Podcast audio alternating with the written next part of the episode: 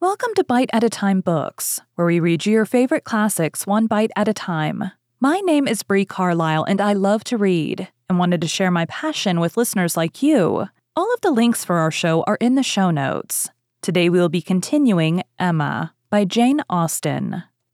Chapter 16 The hair was curled, and the maid sent away, and Emma sat down to think and be miserable. It was a wretched business indeed. Such an overthrow of everything she had been wishing for, such a development of everything most unwelcome, such a blow for Harriet that was the worst of all.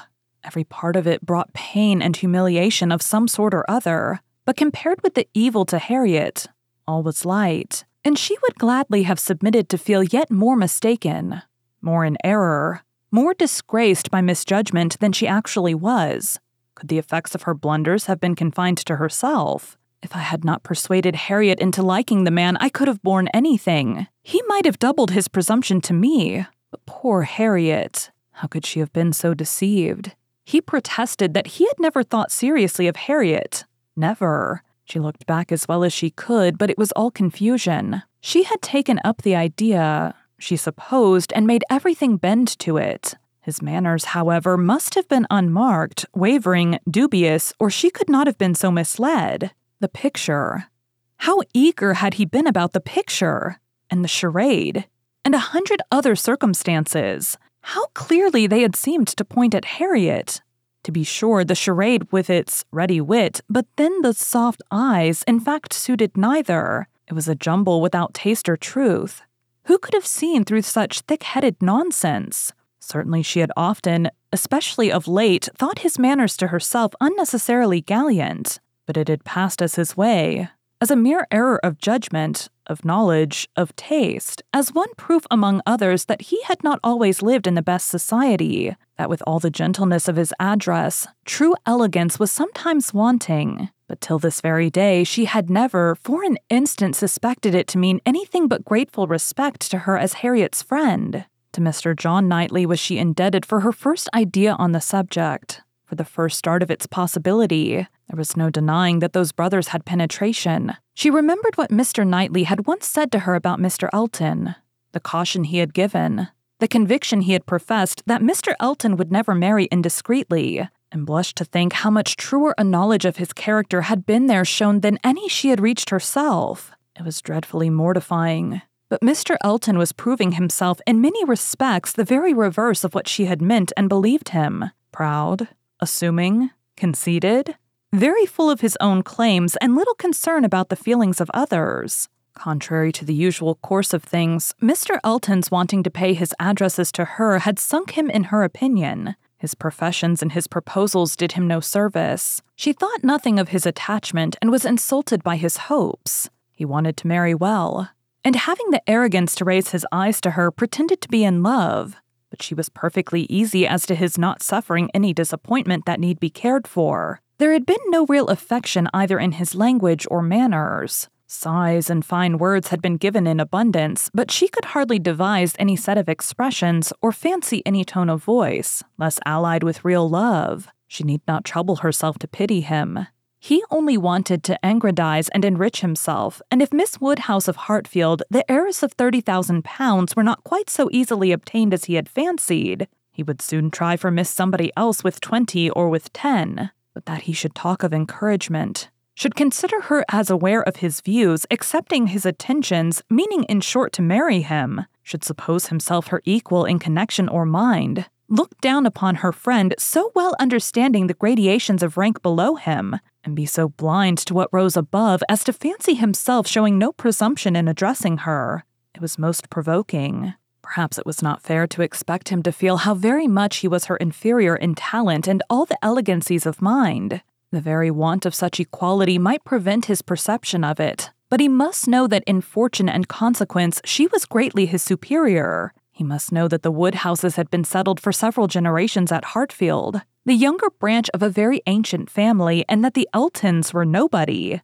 The landed property of Hartfield certainly was inconsiderable, being but a sort of notch in the Donwell Abbey estate to which all the rest of Highbury belonged, but their fortune, from other sources, was such as to make them scarcely secondary to Donwell Abbey itself in every other kind of consequence. And the Woodhouses had long held a high place in the consideration of the neighborhood which Mr. Elton had first entered not two years ago to make his way as he could, without any alliances but in trade, or anything to recommend him to notice but his situation and his civility. But he had fancied her in love with him. That evidently must have been his dependence, and after raving a little about the seeming incongruity of gentle manners in a conceited head, Emma was obliged in common honesty to stop and admit that her own behavior to him had been so complacent and obliging, so full of courtesy and attention, as, supposing her real motive unperceived, might warrant a man of ordinary observation and delicacy like Mr. Elton in fancying himself a very decided favorite. If she had so misinterpreted his feelings, she had little right to wonder that he, with self interest to blind him, should have mistaken hers. The first error and the worst lay at her door. It was foolish. It was wrong to take so active a part in bringing any two people together. It was adventuring too far, assuming too much, making light of what ought to be serious, a trick of what ought to be simple. She was quite concerned and ashamed and resolved to do such things no more. Here have I, said she, actually talked poor Harriet into being very much attached to this man. She might never have thought of him but for me, and certainly never would have thought of him with hope if I had not assured her of his attachment, for she is as modest and humble as I used to think him. Oh, that I had been satisfied with persuading her not to accept young Martin. There I was quite right. That was well done of me. But there I should have stopped and left the rest to time and chance. I was introducing her into good company and giving her the opportunity of pleasing someone worth having. I ought not to have attempted more. But now, poor girl, her peace is cut up for some time. I have been but half a friend to her, and if she were not to feel this disappointment so very much, I am sure I have not an idea of anybody else who would be at all desirable for her. William Coxe? Oh no, I could not endure William Coxe, a pert young lawyer. She stopped to blush and laugh at her own relapse, and then resumed a more serious, more dispiriting cogitation upon what had been and what might be and must be, the distressing explanation she had made to Harriet, and all that poor Harriet would be suffering with the awkwardness of future meetings, the difficulties of continuing or discontinuing the acquaintance, of subduing feelings, concealing resentment, and avoiding eclat, with enough to occupy her in most unmirthful reflections some time longer, and she went to bed at last with nothing settled but the conviction of her having blundered most dreadfully. To youth and natural cheerfulness like Emma's, though under temporary gloom at night, the return of day will hardly fail to bring return of spirits. The youth and cheerfulness of morning are in happy analogy, and of powerful operation, and if the distress be not poignant enough to keep the eyes unclosed, they will be sure to open to sensations of softened pain and brighter hope. Emma got up on the morrow more disposed for comfort than she had gone to bed, more ready to see alleviations of the evil before her and to depend on getting tolerably out of it.